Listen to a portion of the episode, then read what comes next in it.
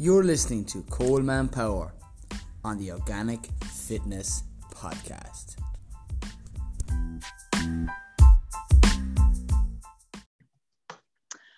All right, welcome to the latest episode of the Organic Fitness Podcast. I have my long term mate right here in front of me in the likes of James Barry. Okay, he's a Waterford based man. He's going to tell us all uh, he knows in relation to fish and the most sustainable ones to eat. All right, James, say hello to the listeners. Hi, Coleman. Thank you very much for having me on. Good to have you, man.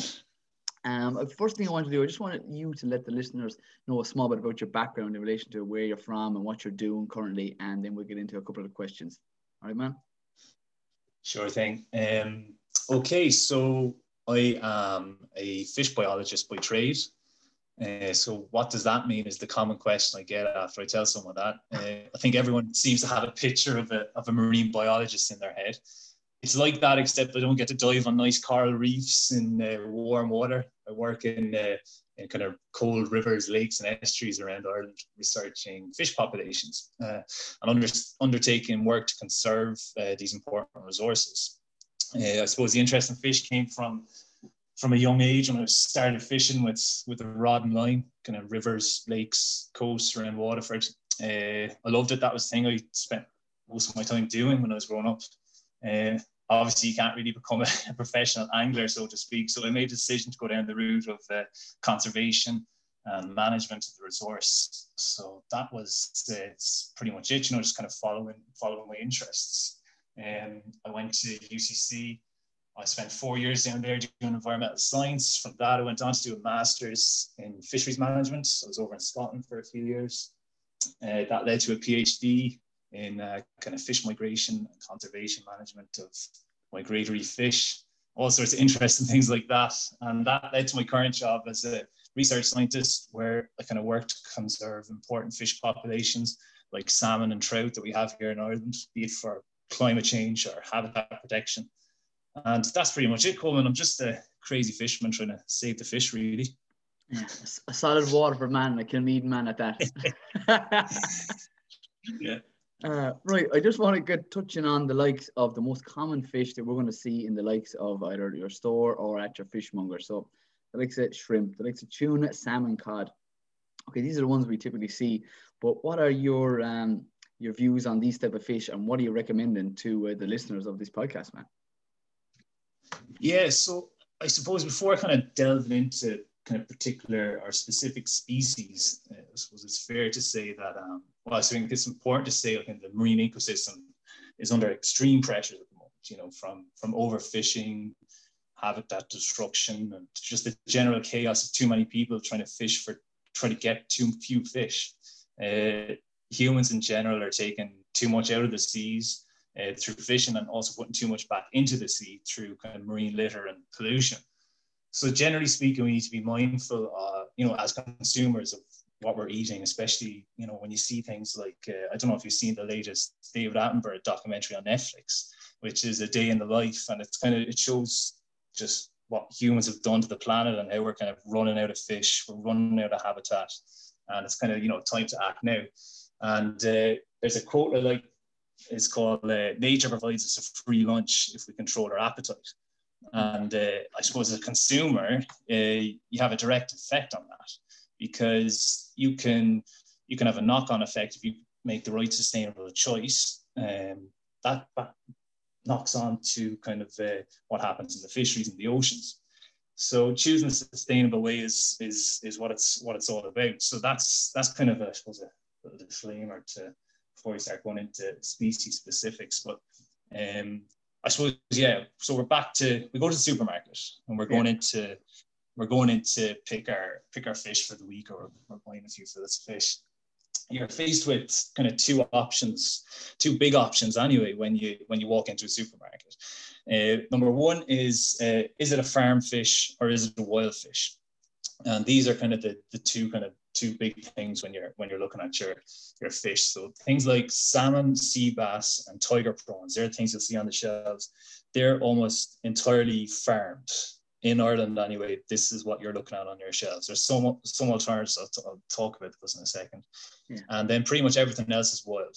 So as a general rule, I kind of avoid farmed products. and um, it's just just the way I kind of uh, see it. I don't don't particularly like them.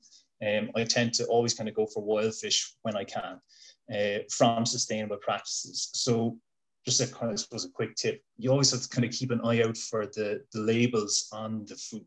So there's a little blue label, which is uh, it's, it's called the Marine Stewardship Stewardship Council, and this is a sticker on the on the bottom right corner. You'll see it. It's a little uh, blue circle with a fish going through it, and this will show that your your fish have kind of been ethically sourced from a sustainable fishery, and that's something I always kind of aim for. So if you're picking up mackerel, um, and things like that, you'll you'll often see the little blue stamp in the bottom corner. And so that MSC label is obviously definitely one I always kind of aim for um, when I'm in the shop to start right. anyway. I like it. Label, logo. Right, James, I just want to stop yeah. you there. You're talking about labels and logos and things, but if you're going to the fishmonger, if you're going up to the counter, whether it be in a SuperValu or any other typical store, what about the fish that's in front of you covered in ice? Is that the same what how, what way do you indicate or how is it known from the likes of separated how do you understand what food or sorry what fish to choose when you see it up in the counter and it doesn't have any label it's literally in there sitting behind the counter and you pick and choose it it's just sticking to the likes of what type of fish yeah yeah yeah okay so so I suppose when you when you get to your your your fishmongers or fish counter, you'll you'll be kind of faced with the usual options of um, kind of whitefish or uh, salmon. And for me, I kind of uh, with whitefish, always just ask the fishmonger. He's usually kind of straight up with you. He tells you where it's from, uh, if it's farmed, if it's not. Uh, as I said, the the ones I tend to avoid would be kind of farm salmon. There's a couple of there's a couple of kind of big issues with with farm salmon that uh, you know with regards kind of wild fish uh, welfare and waste you know there's there's they're worth kind of avoiding if you can. I know some people are kind of uh, big salmon fans.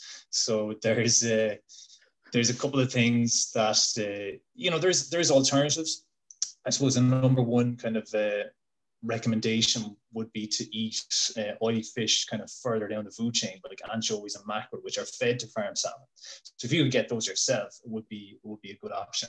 But coming back to your question on uh, on whitefish and which to choose, I think just just talk to your talk to your local fishmonger, um, see what he says. They'll say where they're after coming from, where they've been caught, and usually um, I tend to uh, tend to go for for what looks good, you know.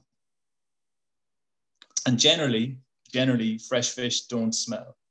That's, that's another good point, actually. Right. So uh, when you say what looks good, so are you recommending whitefish cod, which would be a common one seen in the stores? Or are you recommending the likes of another whitefish might be mackerel or what what are the types of fish? Just to give the people examples so they can go and go to the fishmongers and go to their stores and choose ethical fish. Exactly. Okay. So so wild fish that I'm I'm talking about now. So if we go to somewhere like Dunmore East, which is a is a port in, in Waterford that that get a lot of whitefish landed every every week. So the the whitefish get landed in there and they get and they get sent out to the, uh, the various fishmongers.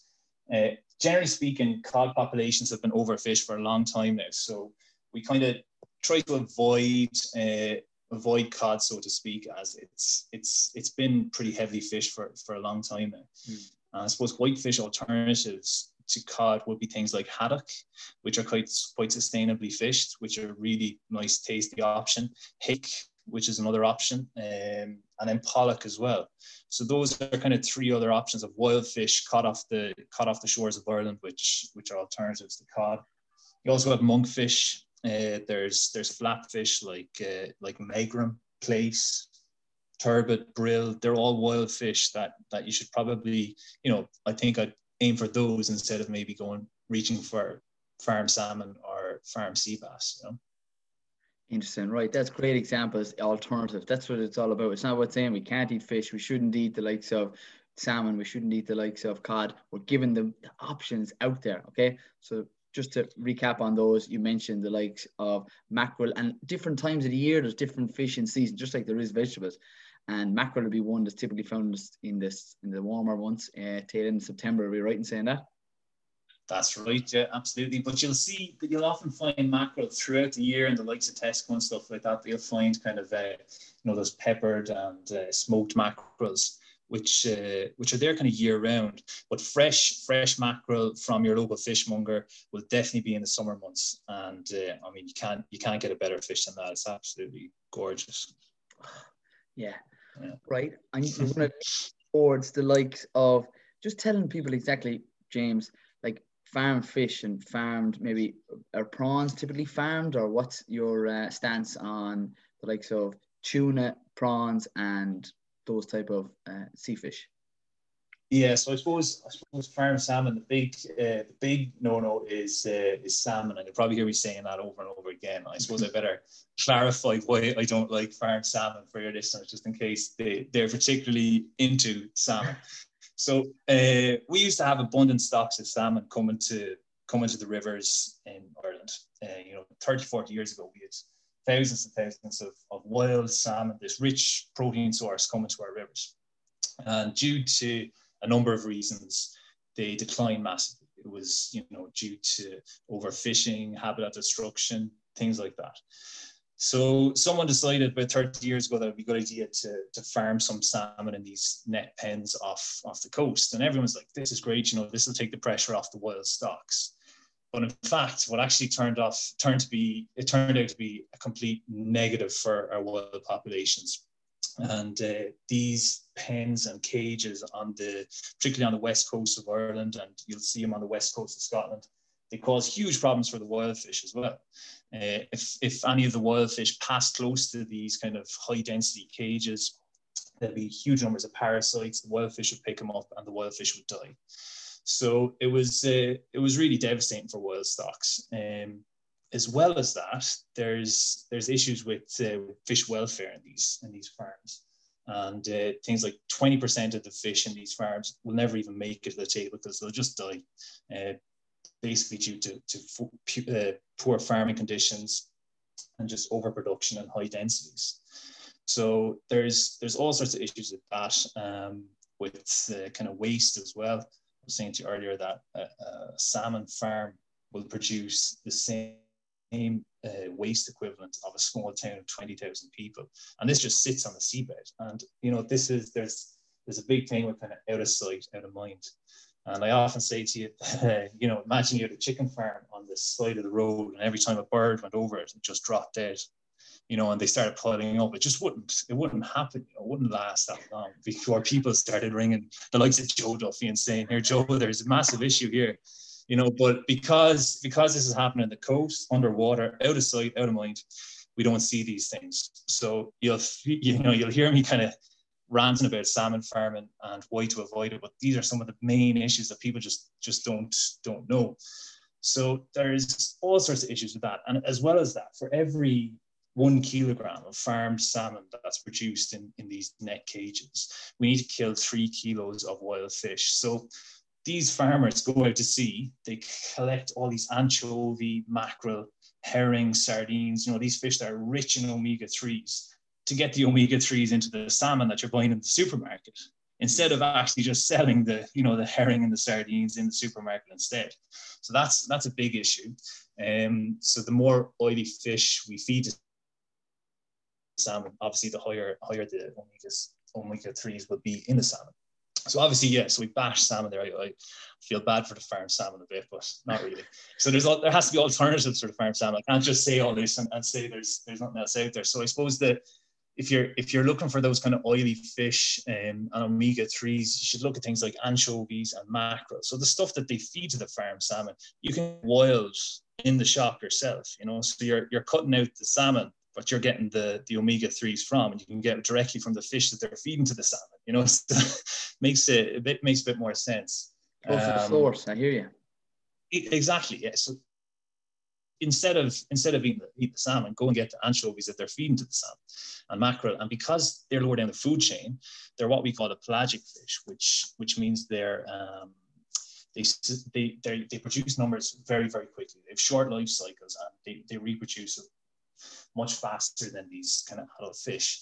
So they're they can be fished sustainably when they're when they're managed correctly. And you'll often see that a lot of these kind of MSC labeled fisheries will actually be these lower food chain fisheries like anchovies and mackerel. So obviously I know they're quite fishy and they're they're quite strong and they're not everybody's taste, but that's what I generally generally aim to to recommend for people looking for salmon. Now there is there is another another alternative. What I, what I think of it here. There's yeah. there's wild salmon available in in the likes of Tesco and Aldi in the freezer section. So you can go to uh, go to the go to the freezer section of any of these big supermarkets, and you'll see wild Alaskan salmon. So what what happens is there's there's there's Pacific salmon, there's Atlantic salmon. We have the Atlantic salmon here in Ireland, but over in the Pacific, um, there is a number of salmon that run from from these Alaskan rivers, and there's huge numbers, hundreds of millions of salmon run out to the sea there, and they have sustainable fisheries and they're caught and they're blast frozen and they are then sent to China. They go through China and eventually end up in the in the UK market in these you know blast frozen little freezer bags, and they don't look great to everybody because you know they're in these little small freezer bags produced in China. But I promise you, there's you could probably tell me more about the nutritional content of these fish, but I think they're you know they're wild fish. They've been you know caught sustainably from a fishery. They're for me a much better alternative to uh, the farm salmon you can get on the on the counter. So that's kind of I suppose one alternative to your to your normal fillet of farm salmon. Right, and you know when we see uh, yeah. we're talking about these stores, James, we often see we touched on it the likes of organic salmon. Okay, I have an interest in yeah. things being labeled and logos, and those do have the likes of a registered organic leaf. But what still that's what can you touch on that point and expand further on an organically registered product with salmon as the label or the green leaf? Yeah, yeah. I better not get myself in trouble here now, but from from my understanding is right that um, the organic label attached to farm salmon comes with regards their rearing units, so they'll have less they'll have less numbers of fish in the in the cages and the pens, which would be number one.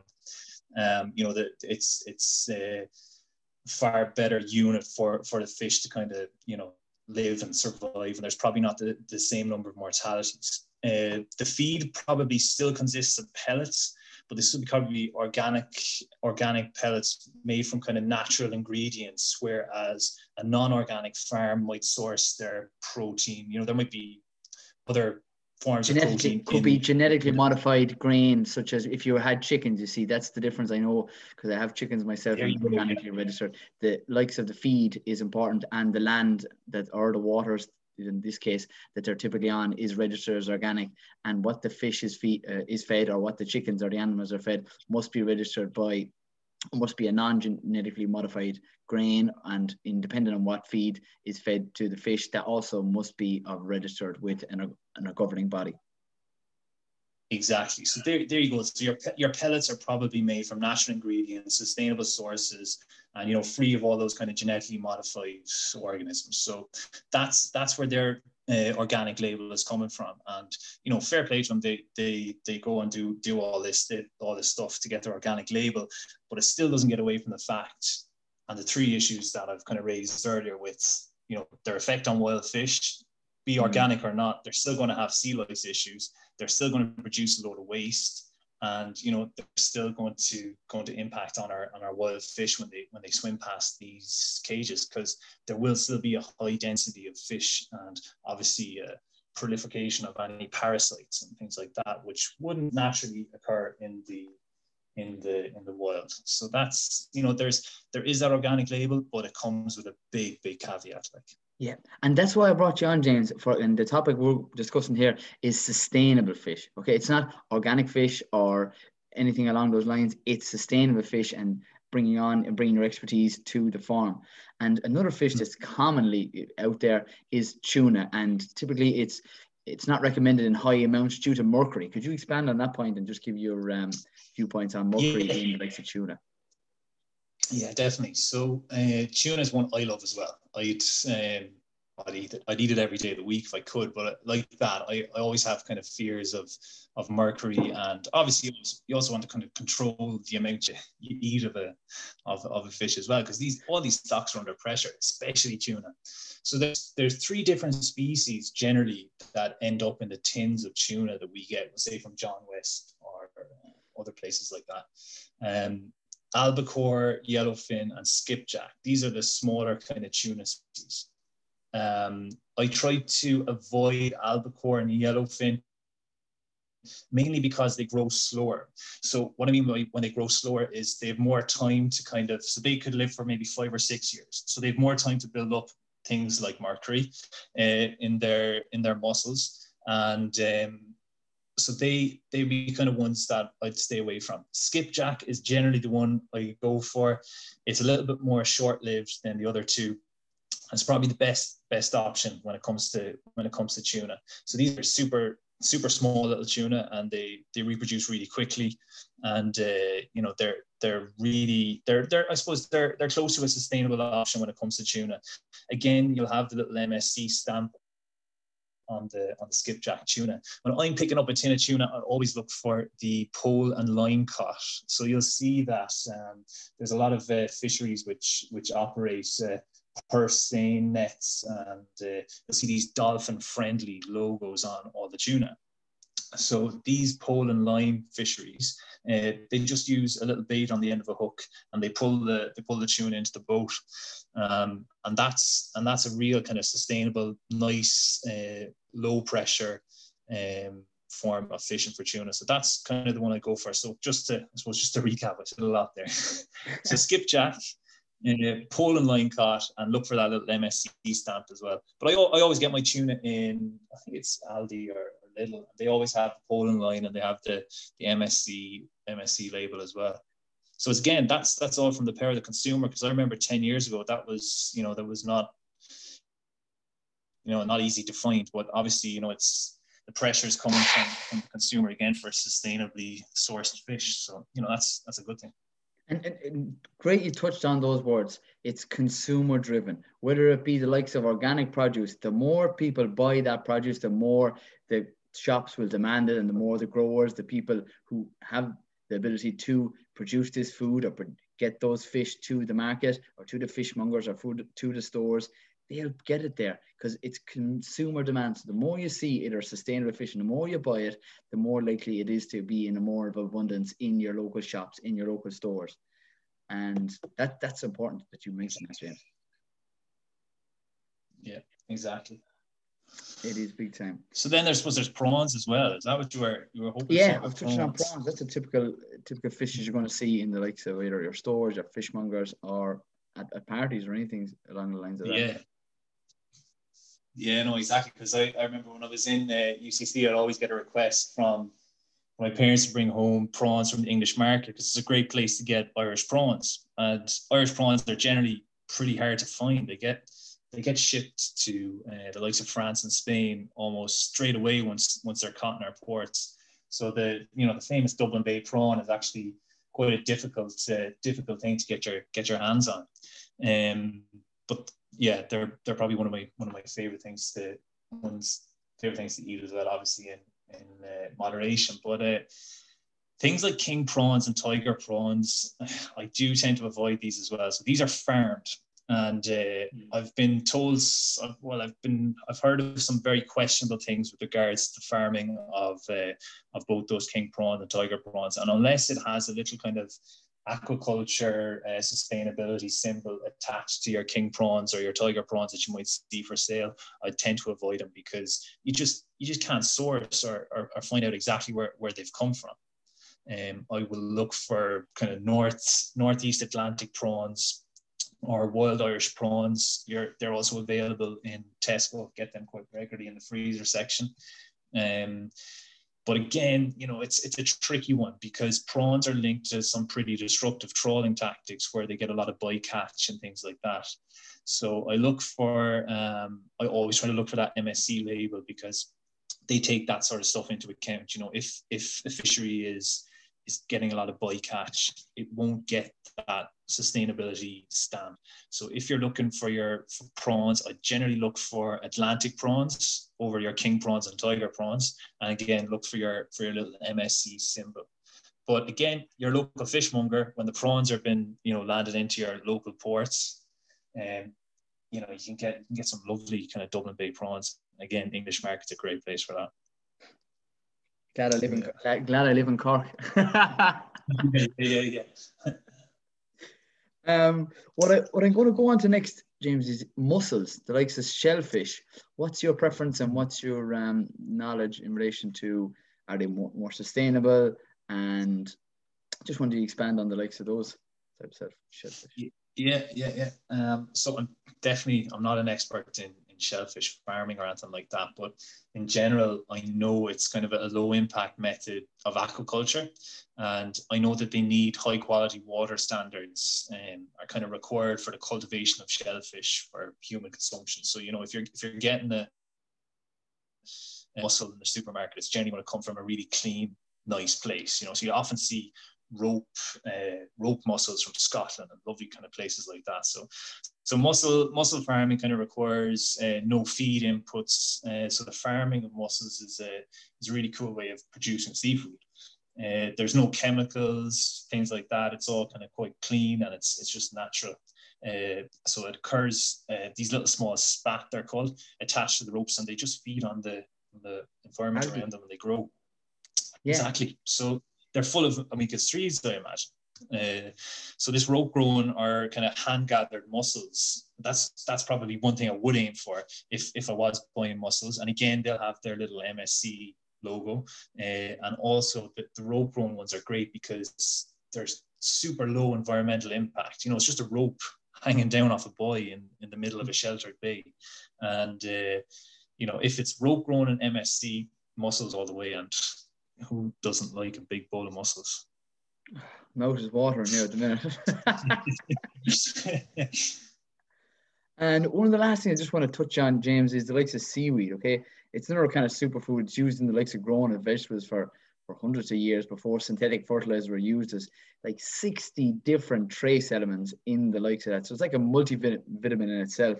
Where it has massively high in iodine. It's good for your thyroid function, but what do you know about seaweed or what can you tell the listeners? Again, it's it's one of these uh, areas of um, the industry I'm not too familiar with, but I'm very interested in. It's uh, uh, I believe there's kind of uh, all those things you've said there. It's you know so so healthy. It's a superfood, and I believe it enjoys a high level kind of sustainability. Uh, I know there are some issues with kind of the mechanical removal of, of large kelp, and, and you might come across things on Facebook like Bantry Bay against kelp farming and things like that. I think that that's, that's probably a big issue. But what I've seen, uh, there's there's great company, I think, Wild Irish Seaweeds, and they they produce little small packets of dillisk and things like that. And this is all hand harvested, so it's super sustainable. And uh, I think it's I think they're from Clare, and I suppose you know once they're kind of hand harvested, I would say go ahead seaweed all the way. It's something that I have to try to eat a bit more. I think. Yeah, and, and not only yourself, but my myself included, as well as I'm sure a lot of the listeners.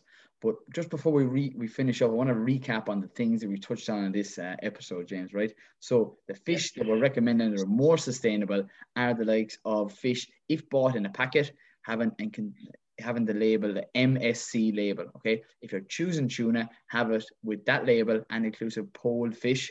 And the white fish, typically you've mentioned in this podcast. Tell me if I'm wrong here. Hake, mackerel, monkfish, and pollock. Was that another one of the white fishes you recommended over the yeah. typical salmon or cod? Exactly.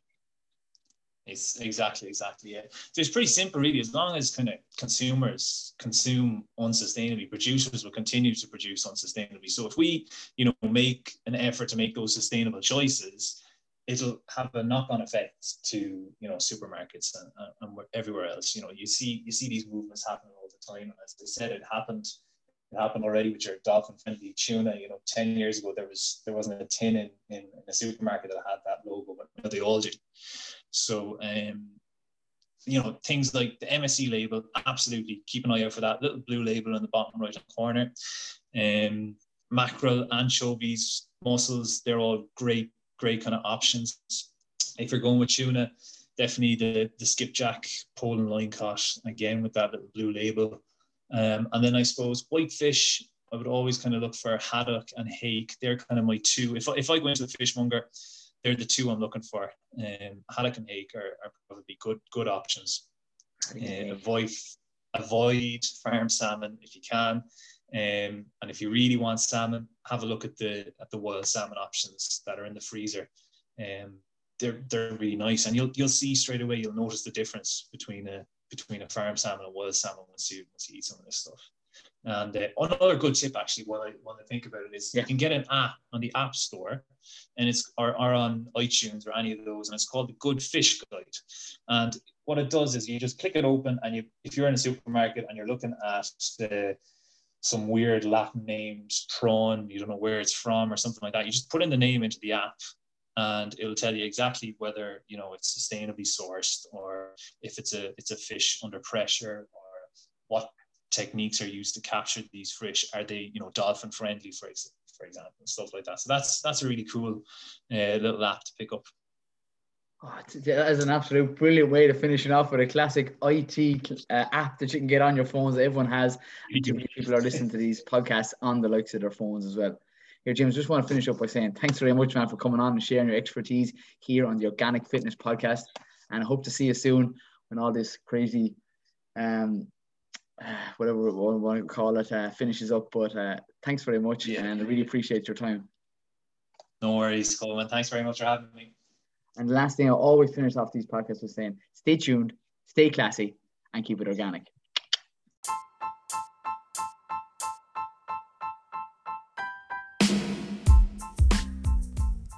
You're listening to Coleman Power on the Organic Fitness Podcast.